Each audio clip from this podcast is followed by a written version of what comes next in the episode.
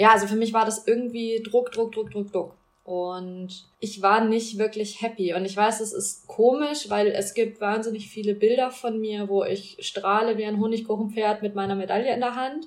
Und ich habe in dem Moment gestrahlt. Das ist gar keine Frage. Aber ich habe auch nachts geweint.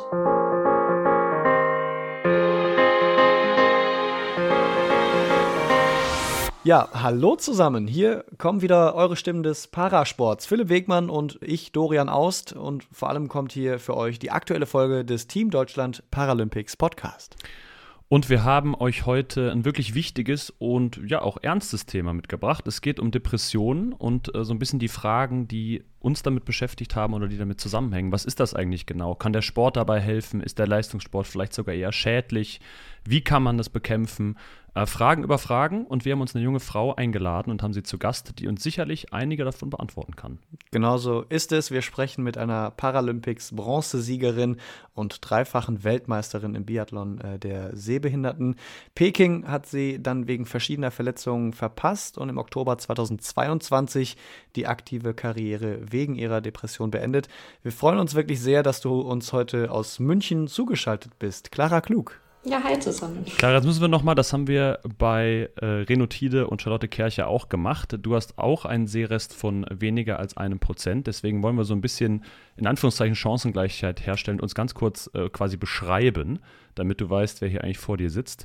Äh, und damit das nicht gleich ausufert wie in der anderen Folge, machen wir es ganz kurz. Beide Bart, beide wenig Haare, beide Brille, ich habe sie heute nicht an, und beide heute auch noch einen grauen Kapuzenpulli. Also, also dass wir Brüder sind, haben würden wir schon mal, aber jetzt wird es immer, immer deutlicher, es wird immer schlimmer eigentlich. Ja, dann passe ich ja perfekt rein, weil ich glaube, ich habe heute auch grau an, wenn mich nicht alles. Äh, wir sehen nur deinen Kopf äh, ab dem Hals, man sieht nur ganz, so, das könnte auch noch hellblau sein, aber es könnte auch grau sein, ja. Deswegen äh, willkommen im Partnerlook. Ja, danke für die Einladung und danke für die äh, äh, schöne Begrüßung. Es ist tatsächlich selten, dass sich Leute gleich als erstes mal beschreiben, wie sie ausschauen. Na, das gehört ja dazu. Du hast uns äh, vorhin äh, gerade kurz gesagt, dass du im Prinzip äh, von deinem äh, Laptop-Bildschirm gar nichts siehst, auch nicht weißt, ob er überhaupt an ist oder so, oder das nicht, nicht äh, einschätzen könntest. Insofern wollen wir da zumindest genau für Gleichberechtigung sorgen. Äh, wir haben gerade schon so im absoluten Schnelldurchlauf was zu deiner Karriere und zum Karriereende gesagt. Da liegt heute im Gespräch jetzt gar nicht so richtig der Fokus drauf. Wir wollen mit dir über das Thema Depressionen sprechen. Deswegen erstmal eine ganz banale Frage, die häufig eher wie so eine Phrase wirkt, aber ich finde, in diesem Fall ist sie wirklich wichtig und auch ernst gemeint. Wie geht's dir aktuell? Ähm, ja, das ist eine sehr schwierige Frage, weil ich oft nicht so richtig einschätzen kann, wie es mir geht. Da übe ich gerade dran.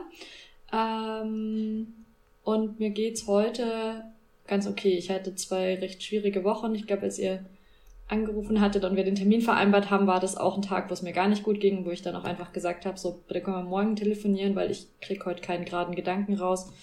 Ähm, also es ist gerade eine ziemlich anstrengende, schwierige Phase ja, ich habe mich jetzt gut darauf vorbereitet, dass ich jetzt fit bin für diese Stunde und weiß aber auch, dass ich danach eine Pause mache. Woran machst du das denn fest, so gute und in Anführungszeichen gute und in Anführungszeichen schlechte Tage? Mm, das ist sehr unterschiedlich. Also zurzeit ist es einfach so, dass ich extrem erschöpft bin.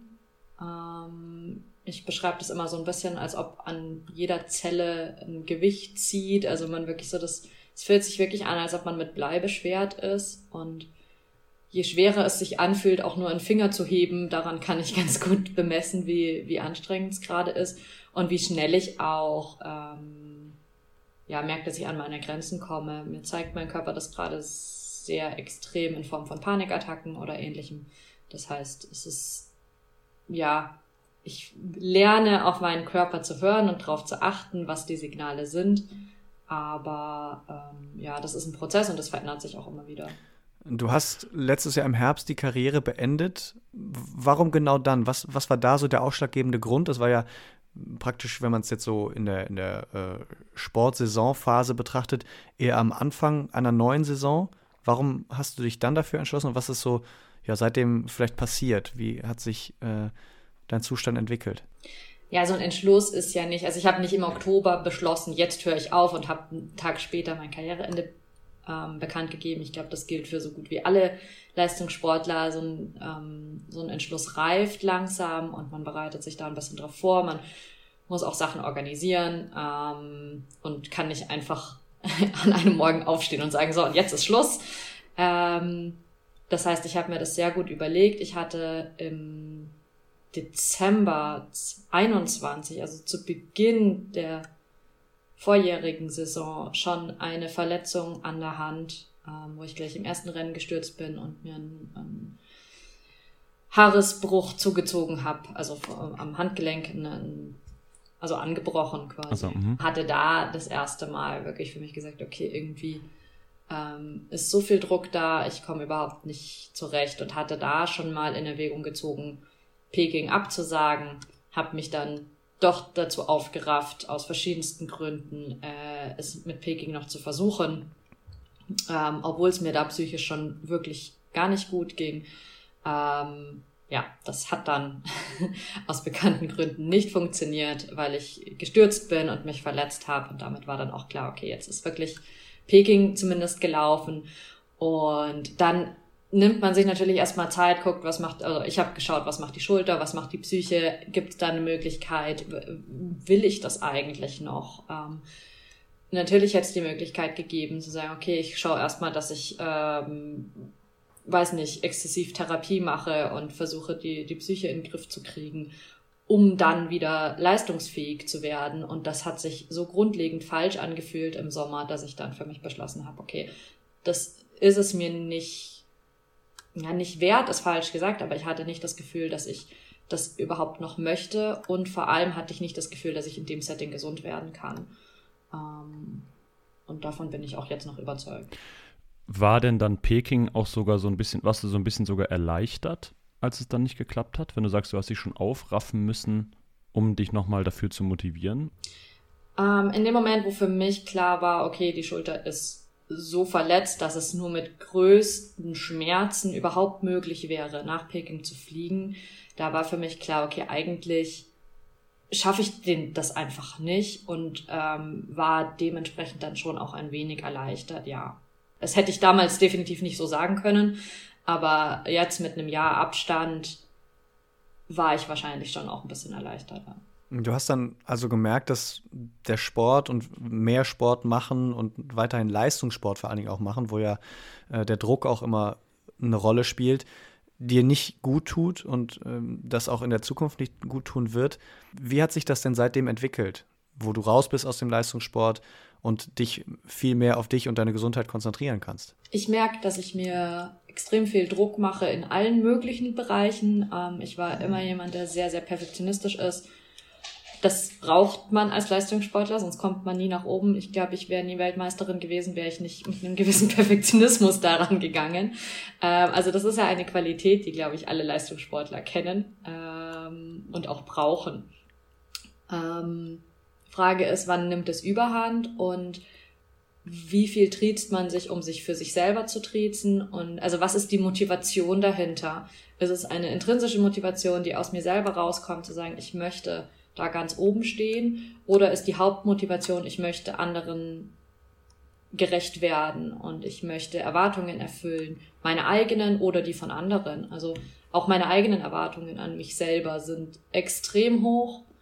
Ähm, und das ist etwas, was ich jetzt auch in den, in den letzten Monaten erleben durfte, dass ich selbst mit meiner Depression sehr perfektionistisch umgehe.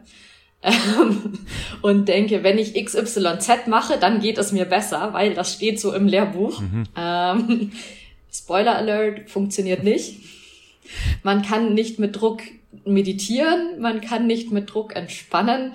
Das ist immer noch etwas, das mir sehr, sehr schwer fällt. Und ähm, ja, Sport machen kann ich gerade eigentlich immer noch gar nicht wirklich, weil ich sofort in so einen, ja, Leistungsgedanken reinkomme.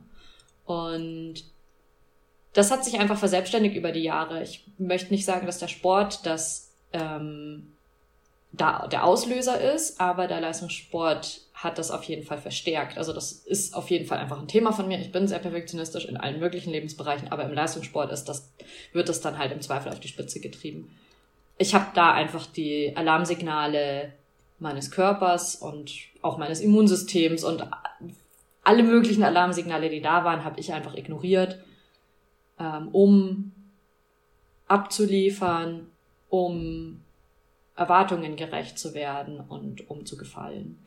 Das heißt aber, der Sport hat ja dann in deinem Leben eigentlich eine Wendung genommen, wenn man so will, ne? Weil wir haben das noch mal, hatten das nochmal so ein bisschen recherchiert, dass der dich auch mal durch schwierigere Zeiten gebracht hat, ähm, als du als Kind die Augenkrankheit hattest und dann den Sport angefangen hast, hat er dir eher so ein bisschen Halt gegeben. Und dadurch bist du ja zum Leistungssport gekommen, so haben wir es zumindest äh, nachgelesen. Ja. Und jetzt ist es so, dass du quasi, wie du gerade meintest, eigentlich gar nicht mehr Sport machst im Alltag, weil das schon direkt den Druck auslöst.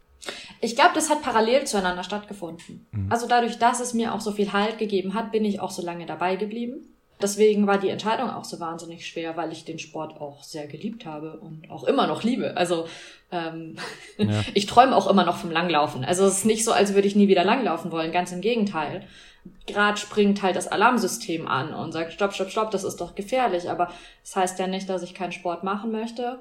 Also ich bereue überhaupt nichts, was ich in diesem Leistungssport gemacht habe, was ich in diesen ganzen zehn Jahren, ich habe so viel gelernt, ich habe so viele Menschen kennengelernt, ich habe so viel geschafft und auch Dinge geschafft, von denen ich selber dachte, dass ich sie niemals hinkriegen werde. Also es ist auch etwas, ja, gerade mit dieser Sehbehinderung, ich konnte etwas, das ganz, ganz viele Menschen nicht können. Und ganz viele sehenden Menschen können nicht gescheit auf Ski stehen oder überhaupt auf Ski stehen. Mhm. Das sind natürlich Erfahrungen, die bleiben mir und die möchte ich auch nicht hergeben.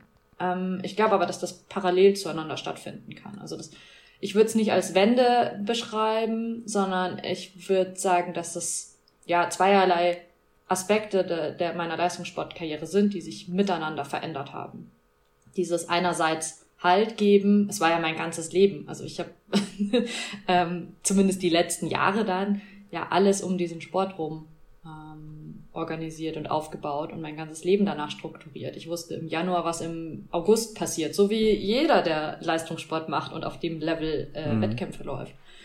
Gleichzeitig damit hat sich aber halt ähm, dieser Druck immer weiterentwickelt und verselbstständigt als Leute, die auch gerne Sport machen, ähm, und ich glaube, bei Dorian und mir, wir sind jetzt weit vom Leistungssport, vom klassischen entfernt, äh, aber nutzen das natürlich gerne als Ausgleich und wünschen dir natürlich, dass es für dich irgendwie auch wie sowas werden kann, wieder wie was zur Entspannung und was zur Stütze und nicht was, was quasi Stress auslöst. Ne? Ja.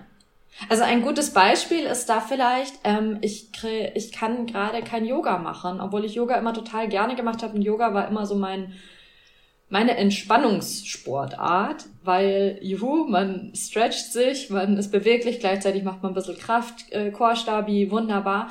Ähm, aber ich habe das immer mit dem Gedanken gemacht, die letzten Jahre, ich mache Yoga, damit ich morgen wieder gut ins Training komme, damit ich gedehnt bin, damit ich flexibel bin, bla bla bla. Hm, löst also so eine Kette aus, ne?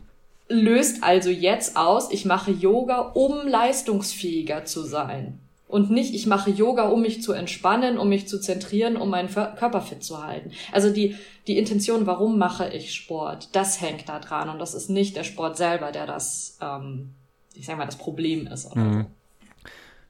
In Deutschland äh, haben circa 8% äh, der Bevölkerung Depressionen. Das sind mehr als 5 Millionen Menschen und das ist damit ja vielleicht auch ja eine der unterschätztesten Krankheiten, die ja es äh, in unserer Gesellschaft so gibt. Wenn ihr da draußen, Hörerinnen und Hörer, euch jetzt angesprochen fühlt, es gibt da natürlich Stellen, wo ihr euch melden könnt, wie zum Beispiel die Deutsche Depressionshilfe. Einfach mal äh, in den klassischen Suchmaschinen online eingeben. Wir verlinken euch natürlich auch ein, zwei Seiten in den Show Notes. Ähm, die Stellen behandeln die Themen dann natürlich auch anonym und vor allen Dingen auch kostenlos. Also, wenn ihr das Gefühl habt, äh, das macht Sinn, sich da mal äh, schlau zu machen für euch selbst. Dann nicht zögern, sondern lieber einmal zu viel und zu früh anrufen als zu spät. Zurück zu dir, Clara. Ähm, kannst du so ein bisschen beschreiben, wie sich die Krankheit bei dir dargestellt hat? Also was, was war so im Alltag das ausschlaggebende Problem, woran du gemerkt hast, irgendwas stimmt mit mir nicht oder irgendwas passt nicht? Boah, ich glaube, da gibt's gar nicht eins. Also ich hatte schon seit Teenagerjahren ähm, immer wieder Panikattacken. Ähm, das ist halt so ein klares Symptom von einer Angststörung. Ähm, was ich nicht gemerkt habe, ist, wie oft ich extrem angespannt bin, was halt auch einfach mit der Sehbehinderung zusammenhängt. Ähm, wenn man immer erst im allerletzten Moment mitkriegt, dass da ein Laternenpfosten vor einem ist und im Zweifel den nicht mitkriegt, dann hat man halt immer so eine Grundanspannung. Ähm, ich glaube, gerade im, im Bereich Leistungssport ist es wahnsinnig schwierig mitzukriegen, bin ich erschöpft, weil ich viel trainiert habe, oder bin ich übermäßig erschöpft. Und Erschöpfung ist nun mal ein, ein Teil vom, von Depression. Ähm, aber auch ein sich ständig überfordern ist ein Teil davon. Ich glaube, man hat so ein Bild von, ja, wenn du sagst, so viel Prozent der Deutschen haben Depressionen. Bei jedem ist die Depression anders und bei jedem fühlt sich das anders an. Jeder beschreibt mhm. das anders. Es gibt diese typischen Symptome von ich schlafe total viel etc. Ich habe fast gar nicht geschlafen. Ich habe jahrelang wahnsinnig schlecht geschlafen. Ich hatte sehr viel Albträume. Ich habe so gut wie keine Nacht durchgeschlafen. Also ich habe keine Nacht durchgeschlafen, weil wenn ich durch, wenn ich gesagt habe, boah, heute Nacht habe ich gut geschlafen, dann war ich drei, vier Mal wach. Aber zumindest bin ich immer gleich wieder eingeschlafen.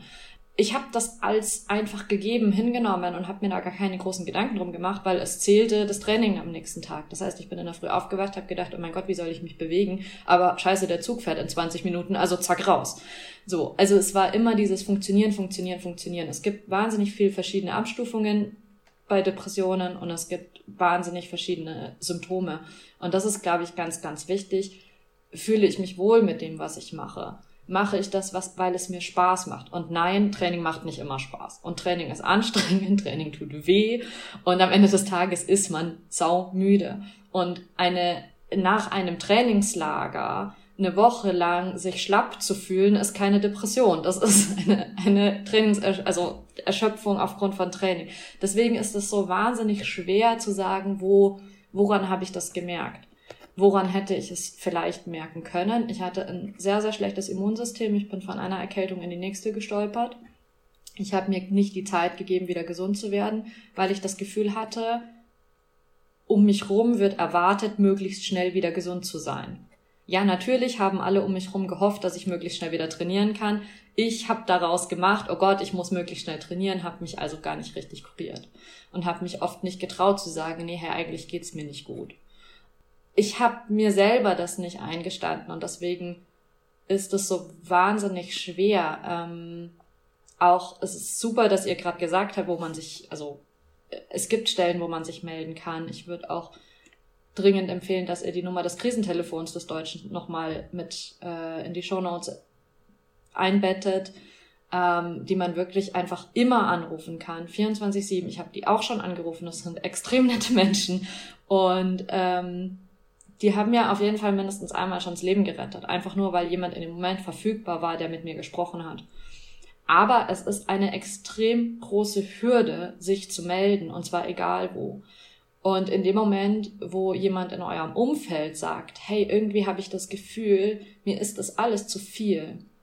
Das ist eigentlich der erste Punkt, wo ihr alle aufmerksam werden könnt und nochmal nachfragen könnt. Und gerade im, im Trainerbereich oder auch bei, bei Sportskollegen wirklich nochmal, hey, was ist dir denn zu viel? Ja, einfach nachfragen. Weil ich hatte oft das Gefühl, ich habe mich bemerkt gemacht, ich habe Leuten gesagt, dass es mir nicht gut geht und es kam zurück, naja, du hast ja auch viel trainiert. Und die Leute haben es nicht böse gemeint, die haben es nur nicht besser gewusst. Aber dadurch habe ich daraus gemacht, ja stimmt, ich habe ja viel trainiert, ist ja normal. Und mir damit selber auch immer eingeredet, ja, da ist ja gar nichts falsch. Und das ist, glaube ich, ein ganz, ganz großer Punkt, weil meine, in Anführungsstrichen, Hilfeschreie waren so leise, die konnte niemand hören. Wie ist es denn mittlerweile? Also du, du ja, teilst ja auch viel, auch mit, mit uns jetzt gerade quasi, kehrst so ein bisschen dein Innerstes nach außen. Tut das dann gut, darüber zu reden? Oder sind da auch noch Hürden, wo es dir schwer fällt? Um, ähm, das ist extrem schwer. und ich habe mir vorher lange Gedanken gemacht, ob ich überhaupt mit euch reden sollte und was ich sagen will. Und ich, ähm, deswegen stocke ich vielleicht zwischendurch auch manchmal so ein bisschen, weil ich überlege, so stopp, geht mir das hier gerade eigentlich schon zu weit. Aber ich glaube, es ist es ist so wichtig, dass darüber gesprochen wird und deswegen ist mir das auch so wichtig, weil mir genau das gefehlt hat, ähm, zu sehen, hey, da gibt's Leute, die selbst in den Momenten, wo es ihnen scheiße geht, drüber sprechen. Und ja, ich bin mir, also selbst während wir hier reden, nicht ganz sicher, was ich eigentlich preisgeben will und nicht. Also es ist wahnsinnig schwierig. Natürlich tut's gut, es tut vor allem gut, mit Leuten zu sprechen, denen es ähnlich geht. Ähm, es tut sehr gut mit ähm, Psychologen zu sprechen. Also es ist wahnsinnig schwer, Therapieplätze zu kriegen, aber wer das Gefühl hat, er braucht das eine Therapie oder auch ein Coaching ähm, etc. Äh, wahnsinnig wichtig. Aber es ist auch sehr hilfreich, einfach mal zu sagen, ja, hey, mir geht's gerade scheiße. Und das ist aber ein Prozess, den ich definitiv, also das hätte ich vor einem Jahr so nicht sagen können. Du hast äh, vorhin auch gesagt, dass es ja dir, dir schwer gefallen ist, im Prinzip sich das so ein bisschen selbst einzugestehen und überhaupt festzustellen, dass man da vielleicht tiefergreifende Probleme hat. Gab es denn dann irgendwie einen Moment, der das fast zum Überlaufen gebracht hat? Mm. Weil irgendwann kommt ja der Moment, wo man tatsächlich vielleicht auch sich zum ersten Mal selber fragt oder sich selbst sagt, vielleicht bin ich depressiv.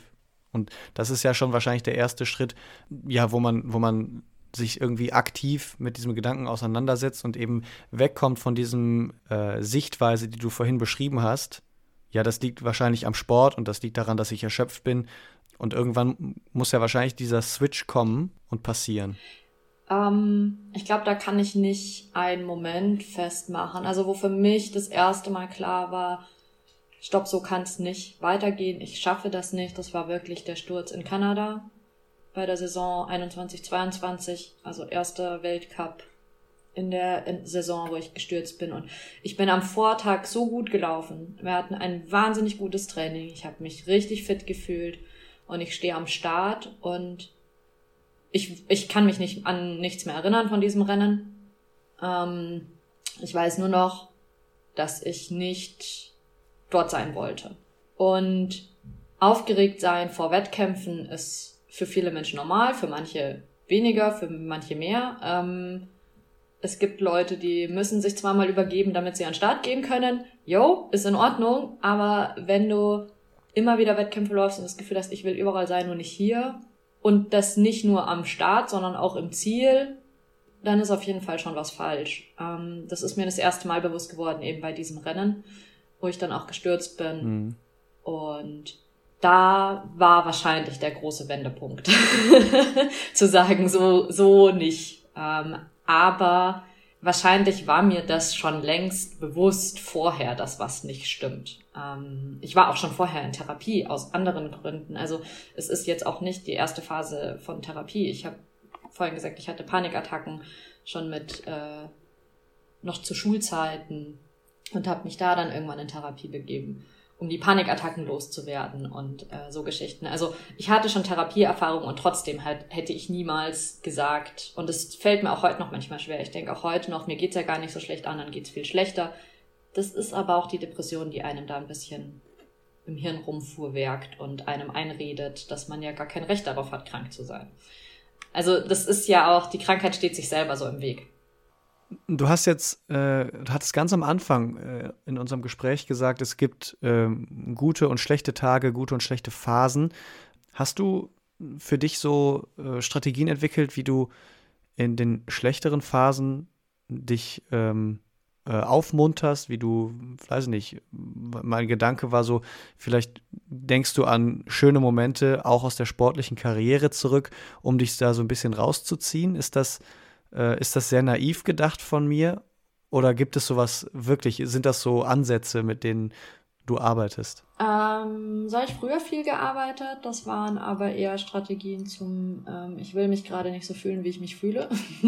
und versuche etwas anderes zu denken. Das ist natürlich immer eine Strategie und es ist immer gut, dass man so aus seinem Gedankenkreisel rauskommt.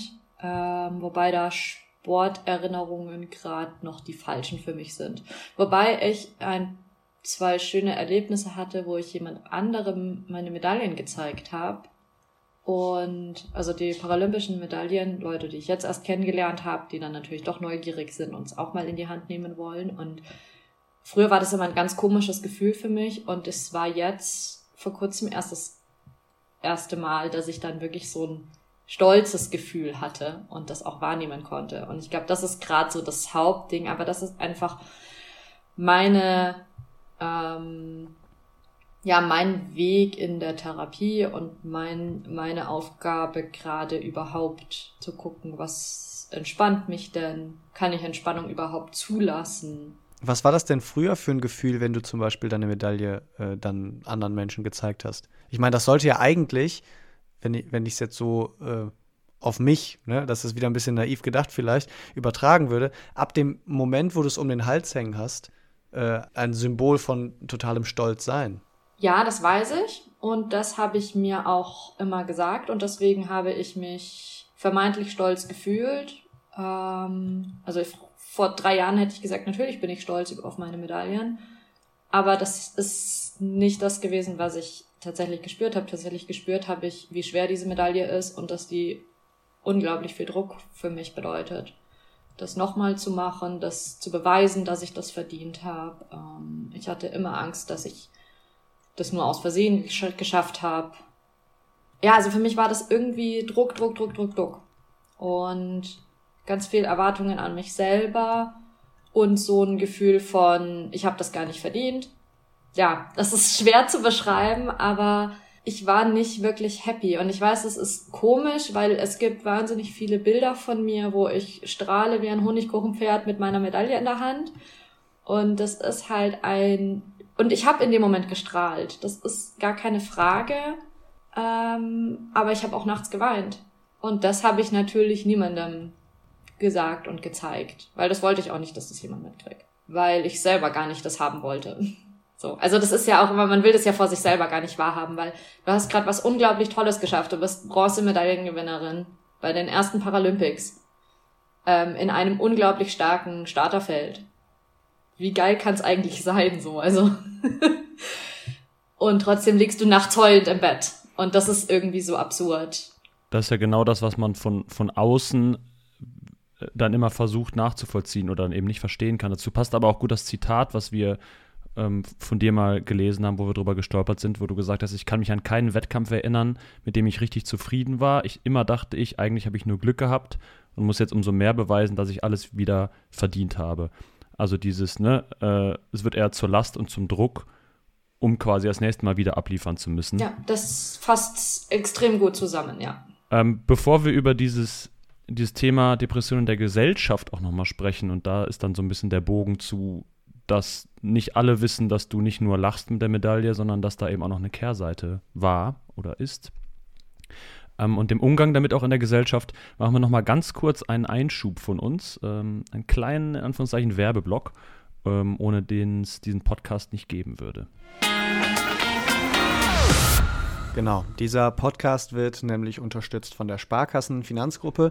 Überall in Deutschland äh, stehen die Sparkassen an der Seite der Menschen und ermöglichen ihnen die wirtschaftliche und soziale Teilhabe. Im Sport engagieren sie sich jährlich mit über 90 Millionen Euro, Geld für Vereine, das deutsche Sportabzeichen, die Eliteschulen des Sports und für die Athletinnen und Athleten von Team Deutschland und eben natürlich auch vom Team Deutschland Paralympics. Und warum? Weil es um mehr als Geld geht. Wir haben eben über dich, äh, Clara, und deine Situation, deinen Umgang äh, gesprochen. Wie nimmst du das allgemein im Spitzen- und äh, auch im Spitzen-Parasport wahr? Gibt es da genügend Hilfe, Anlaufpunkte für die Athletinnen und Athleten mit ja, Problemen, wie du sie hast oder auch ähnlichen vergleichbaren Problemen? Du hast ja schon gesagt, das ist, wenn dann, sowieso bei jedem ein bisschen verschieden. Ähm, ich glaube, es gibt diese Anlaufstellen, ja. Ähm, für mich war die Hürde zu groß, um mich an entsprechende Stellen zu wenden, beziehungsweise hatte ich oft das Gefühl, dass es meine alleinige Aufgabe ist und ich glaube, da gehört mehr Awareness, mehr Aufmerksamkeit hin, dass alle außenrum, alle, die die Athleten so betreuen, ähm, da ein bisschen einen Blick drauf haben, wie ist es denn gerade und gibt's da, also klar müssen am Ende die Athleten, Athleten Athleten und Athletinnen den Mund aufmachen und sagen, ja, irgendwas stimmt nicht. Aber wenn jemand sagt, irgendwas stimmt nicht, wie ich vorhin schon gesagt habe, allein das ist so eine große Hürde, jetzt im, gerade im Bereich äh, Depression, ähm, aber bestimmt auch in anderen, mit anderen psychischen Erkrankungen. Ähm, ja, dass, dass da zwar die Angebote da sind, aber die Hürden zu groß. Ähm, das heißt, es mir wäre eigentlich wichtig, dass viel mehr Aufklärung gemacht wird, dass viel mehr von außen auf die Athleten ähm, A geachtet wird und B auch Angebote, niedrigschwellige Angebote gemacht werden. Ohne dass ähm, man da jetzt irgendwie natürlich Namen nennt oder so, aber haben sich nach deinem Karriereende auch ähm, Athletinnen und Athleten bei dir gemeldet und jetzt nicht nur nach dem Motto ähm, starker Schritt, gut, dass du das gemacht hast für dich und für das Thema, sondern auch so ein bisschen die ähnliche Gefühle hatten oder sagen, oh, das habe ich auch mal gedacht, habe ich mich nur nie getraut oder dann quasi dich auch gefragt haben, wo deine Anlaufstellen waren, vielleicht sogar? Ähm, als bei mir im Team nicht, aber ja, ich habe Zuschriften von Athletinnen aus ganz anderen Sportarten bekommen, zum Beispiel auch gar nicht mal unbedingt aus dem Parasport, die gesagt haben so, hey, das hat mir jetzt zumindest den Mut gegeben, mich mal mit meiner Trainerin hinzusetzen und ihr zu sagen, dass irgendwie sich was ändern muss im Training, weil es mir eigentlich zu viel ist. Und das habe ich mich bislang nicht getraut und ähm, jetzt habe ich mich getraut, das zu machen. Und ich kann nur jedem sagen, macht das, weil ihr steht zu euch selber und am Ende lebt ihr mit euch selber und nicht eure Trainer mit euch oder eure Trainerinnen. Das heißt, ähm, alle um euch rum wollen, dass es euch gut geht im Training aber in euch reingucken kann halt niemand. Und gerade im Parabereich, was halt gern vergessen wird, wir haben alle Behinderungen. Und das kann ich nicht oft genug sagen. Paralympische Athleten stellen ihre Behinderungen nicht im Zielbereich ab, sondern wir nehmen die alle mit und wir haben die alle 24 Stunden, sieben Tage die Woche, zwölf Monate im Jahr.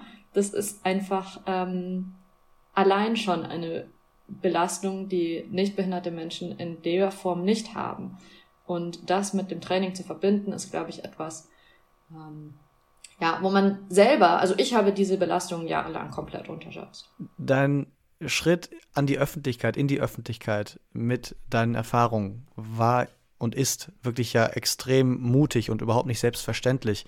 Und wenn du dann äh, Nachrichten von anderen Athletinnen und Athleten bekommst, hat sich da für dich so dieses Gefühl breit gemacht, damit hat sich schon gelohnt, damit habe ich vielleicht schon und seien es nur drei Menschen, geholfen, ihrerseits einen besseren Umgang damit äh, zu finden? Ja, auf jeden Fall. Also ich könnte das Gefühl jetzt nicht akut so sagen, dass ich da irgendwie dachte, so, yay, yeah, jetzt habe ich, jetzt habe ich was Gutes getan, ähm, hm. weil mich auch die Zuschriften erstmal angestrengt haben ähm, und mhm. ich auch damit erstmal nichts zu tun haben wollte ähm, und da auch immer noch sehr gut, glaube ich, meine Grenze wahre. Ähm, aber jeder, und das ist ja gerade etwas inflationär, gerade was ähm, Schauspieler etc. angeht oder gerade äh, Comedians und Comedians, die sich äh, mit ihren Depressionen outen oder wie auch immer man das nennen möchte, die ähm, darüber sprechen, ist gerade ein wenig inflationär vielleicht, aber wie wir vorhin gehört haben, es betrifft so viele Menschen und ich habe mal gehört, dass jeder Mensch in seinem Leben irgendwann eine depressive Phase durchmacht, die nicht unbedingt zu einer chronischen oder immer wiederkehrenden Depression führt, aber depressive Episoden, depressive Momente kennt jeder Mensch. Das ist ein Mechanismus des Körpers, das ist ganz normal. Problematisch ist, wenn es krankhaft wird. Aber das ist etwas, was in unserer Leistungsgesellschaft und damit der Bogen zum Leistungssport ähm, ja immer noch sehr wenig akzeptiert ist und eine Pause zu machen ist so verpönt. Ähm, Gerade bei Ausdauersportlern, je mehr du dich bewegst, desto besser. Und ein Regenerationstag heißt, du gehst halt irgendwie nur eine Stunde locker laufen. Ähm, das ist für den Körper einfach so viel Anstrengung, dass der dann halt irgendwann Depressionen macht und sich sagt, ja, jetzt vergiss es. Du legst dich jetzt hin und bewegst dich nicht mehr.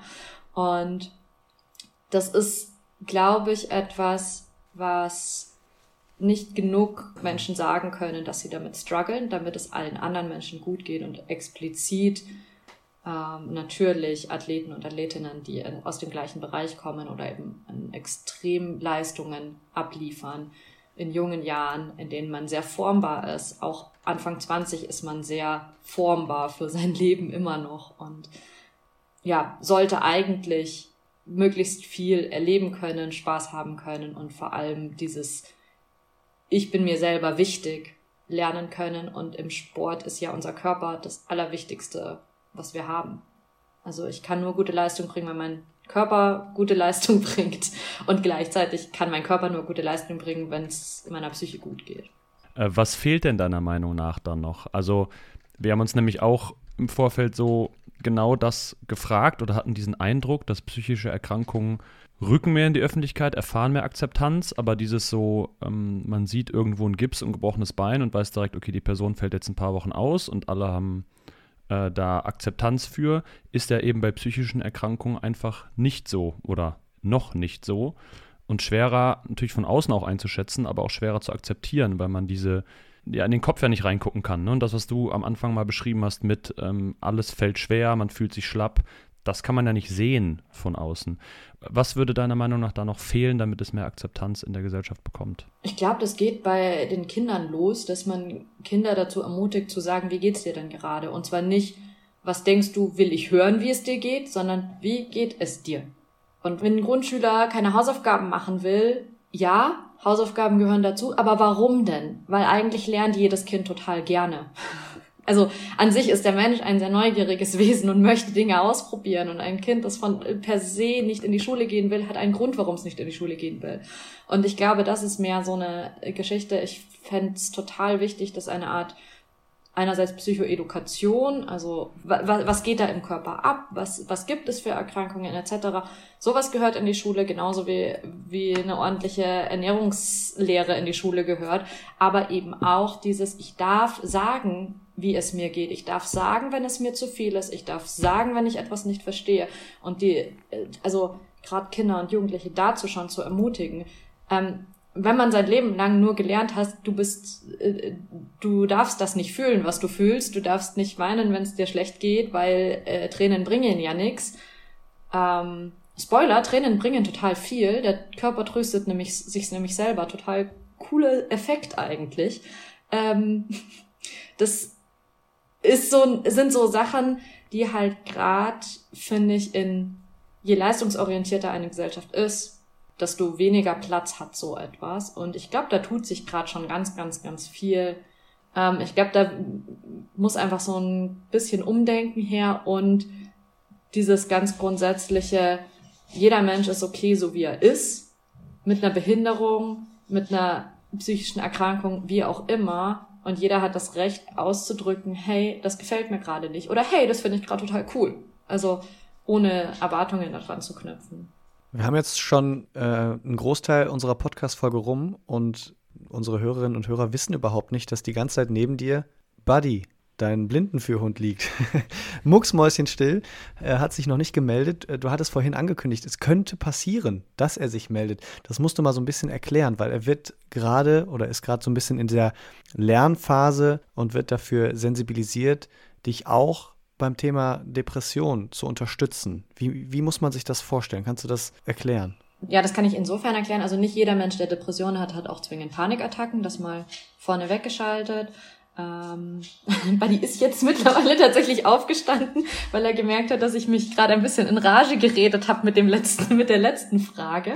Ähm, Buddy ist eigentlich ein ausgebildeter Blindenführhund. Als solchen habe ich ihn vor mittlerweile fast drei Jahren ähm, bekommen. Buddy führt total gerne. Er ist ein fünfjähriger Labrador Golden Retriever Mix der ähm, es total liebt, mich von A nach B zu bringen, mich sicher über die Straße zu führen, etc. Buddy ist aber auch ein sehr sensibler Hund. So, und jetzt gehst du wieder Atara hinlegen. Genau, du kannst den Namen natürlich nicht zu oft sagen, ne? sonst denkt er immer, ist was. Äh, ja, er reagiert natürlich immer drauf, wenn ich über ihn rede. Ähm, der ja eher jetzt immer überfordert war, wenn es mir nicht gut ging. Und zwar nicht in dem Sinne, dass ich ähm, erschöpft bin und viel rumliege. Das findet er eigentlich ziemlich cool, weil Kuscheln finden alle Hunde toll. Kuscheln tut mir gut. Äh, wunderbar. Ähm, aber was ihn irritiert hat, waren Panikattacken, sowohl zu Hause als auch draußen. Ähm, was dann dazu führte, dass ich wiederum mehr Panik gekriegt habe oder noch aufgeregter war, weil ich mich ja auch noch um den Hund kümmern musste. Und die Idee ist jetzt eigentlich, Buddy merkt natürlich schon, wenn sich meine Körpersprache verändert, wenn ich ähm, anfange ähm, ein bisschen zu zittern oder wenn ich an, einfach angespannt bin, ähm, dass er mir ein Signal gibt, dass er mich anstupst und sagt, hey du, hier ist gerade irgendwie zu viel, mach doch mal langsam. Also im besten Falle nehmen wir mal eine ganz einfache Situation, wir sind äh, irgendwo hin auf dem Weg und ähm, kommen äh, gehen über eine Straße, da ist viel Lärm, ich werde irgendwie immer nervöser und krieg's nicht mehr so ganz hin, mich, mich gut zu konzentrieren oder so, weil es einfach zu viele Eindrücke sind. Ähm, Buddy signalisiert mir, hey, da drüben ist eine Bank, lass uns doch mal bitte hinsetzen. Obwohl es gerade überhaupt nicht seine Aufgabe gewesen wäre, mich zu dieser Bank zu bringen. Ähm, das hat er, dieses Verhalten hat er von sich aus ein paar Mal gezeigt und das hat mich eigentlich darauf gebracht zu sagen, hey, cool, du könntest mir eigentlich mehr helfen, lieber Hund, als nur mich zu führen, wenn du eh so gut wahrnimmst, wie es mir gerade geht. Genau. Dazu muss ich sagen, ich arbeite ähm, bislang nicht mit irgendeinem Trainer, der dafür ausgebildet ist. Ich bringe mir das mehr oder minder selber bei und schaue mir einfach an, was Buddy macht und ähm, versuche das dann entsprechend zu verstärken. Ähm, wir sind jetzt seit drei Jahren ein Team, funktionieren sehr gut miteinander. Ich kenne den Hund sehr gut. Es gibt natürlich auch wirklich ausgebildete ähm, Assistenzhunde für ähm, Panikstörungen oder alle möglichen psychischen Erkrankungen. Buddy auf jeden Fall ein wichtiger Begleiter deines deines Weges quasi. Aber ja auch schon länger. Und auch sehr beeindruckend. Also ich finde das immer wieder äh, ja. wirklich krass, mhm. dass äh, Hunde sowas drauf haben und sowas äh, so, so feinfühlig sind. Ja, und vor allem so einen Spaß dran haben. also äh, für ihn ist es ja das Größte, wenn ich ihn dann bestätige, dass er das richtig gemacht hat. Und wenn er mir helfen konnte, dann ist er natürlich happy. Wir haben es eben schon äh, mal gesagt, also im medizinischen Sinne zumindest, wenn es dann diagnostiziert ist, ist Depression eine anerkannte Krankheit. Und Leistungssport mit Krankheit ist möglich. Das zeigt übrigens auch der Gast in der aktuellen Folge unseres Partner-Podcasts beim Team Deutschland Podcast. Da war in der aktuellen Folge nämlich Timur Oros zu Gast, Hockey-Nationalspieler, im Januar Weltmeister geworden. Bei Olympia war er auch schon dabei, deutscher Meister sowieso. Und das Ganze mit Typ 1 äh, Diabetes-Erkrankung. Und ja, wir sagen bewusst mit und nicht trotz. Timur versucht nämlich immer das Positive aus der Diabeteserkrankung zu ziehen. Es ist ja eigentlich ganz einfach. Was bringt es mir jetzt, mich äh, in Selbstmitleid zu suhlen und zu sagen, oh Gott, das ist so ein Handicap, da werde ich sicherlich nicht eher zu guter Performance aufsteigen als dass ich eher versuche, vielleicht die positiven Aspekte, die es aus meiner Sicht auch definitiv gibt, zu sehen und die auch einfach äh, schwerer zu gewichten. Und diese Folge vom Team Deutschland Podcast mit Timo Orusch, die findet ihr natürlich überall dort, wo es Podcasts gibt. Die neuen Folgen kommen da auch immer im Wechsel, dann mit unseren, also vom Team Deutschland Paralympics. Das nochmal ganz kurz als kleiner äh, Einschub zu unserem Partner-Podcast. Und ähm, ja, Clara, wir nähern uns so langsam dem Ende äh, der heutigen Folge ähm, die wirklich wahnsinnig interessant war. Wir können dich nur nicht gehen lassen, ohne nochmal drei Sätze von dir, drei Antworten zu bekommen, was wir mit jedem Gast hier in der Podcast-Folge machen. Wir haben nämlich drei Sätze vorbereitet, ähm, die wir quasi anteasern, wenn man so will, und du vervollständigst sie dann. Ähm, kannst dir die Zeit nehmen, wie du willst. Und äh, Dorian beginnt mal mit dem ersten Satz. Wenn wir Mailand Cortina 2026 sagen, dann denkst du? An perfekt gespurte Loipen und richtig coole Wettkämpfe. Sehr gut. Mit dir am Fernsehen oder sogar vor Ort als Zuschauerin? Im besten Fall vor Ort. Aber definitiv vom Fernseher. Dann springen wir direkt mal zum zweiten Satz. Wenn du im Parasport eine Sache ändern könntest, wäre das? Puh. ähm, naja, noch mehr, noch mehr Gleichberechtigung zwischen Parasport und olympischem Sport. Findest du die Spiele sollten äh, zeitgleich und zusammen stattfinden? Ich glaube, das ist eine Utopie und das würde wahrscheinlich beiden Spielen nicht gut tun. Aber gerade jetzt zum Beispiel mit den European Championships in München, da wäre es sehr gut möglich gewesen, mehr Parasportarten noch einzubauen.